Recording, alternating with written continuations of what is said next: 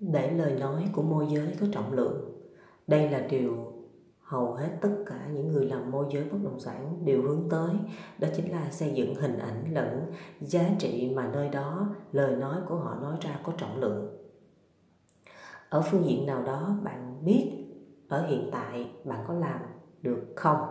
Bạn biết rất rõ, khi bạn còn yếu nhiều kỹ năng, thiếu trải nghiệm, điều này xảy ra là tất yếu. Vậy thì bốn điều sau sẽ giúp bạn một, hãy học bổ sung những điểm yếu.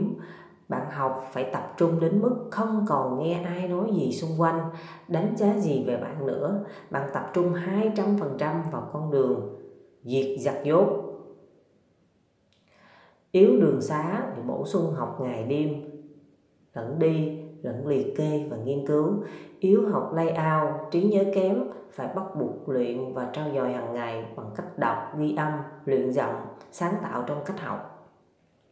Yếu kỹ năng mềm, mất tự tin, dễ bị tổn thương, sợ đủ thứ, hãy nhắm mắt lại và nghĩ rằng một người muốn đủ thứ mà có những điều trên để đạt được chắc chắn là viễn vong hãy bình tĩnh, sắp xếp cái nào làm trước thì hãy làm liền, rồi dần dần mới thấy được con đường.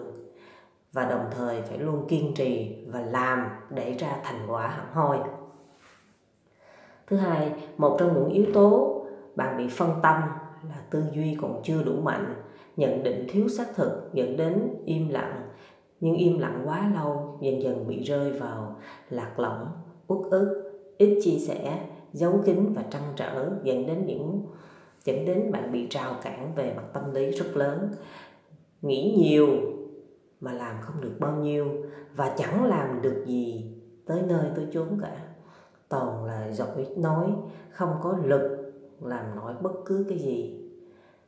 Khi mà mới bắt đầu thì rất là sung, rất là hăng, nhưng mà được vài ngày thì bắt đầu là triệu rợi điều này gặp rất rất nhiều.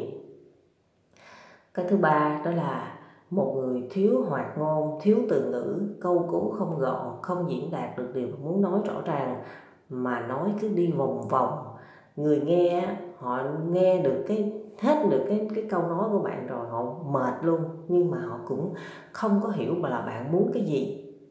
Điều này làm cho bạn thiếu đi sự thu hút từ người đối diện bạn ít nói và bạn muốn, lời nói của bạn có trọng lượng, trừ khi bạn phải trải nghiệm từ chính bản thân bạn rất nhiều.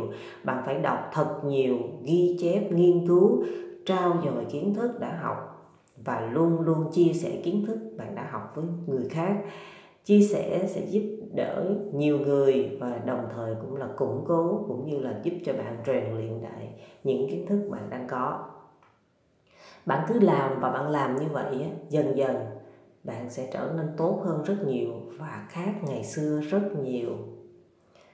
Thứ tư, con đường đi đến thành công bắt buộc phải có té ngã, bị khinh khi từ lời nói đến hành động, từ những người đi trước. Có thể là họ chưa có nhìn thấy được sự nỗ lực của bạn, nhưng mà bạn cứ nỗ lực, rồi dần dần người ta cũng sẽ thấy được sự nỗ lực này thôi.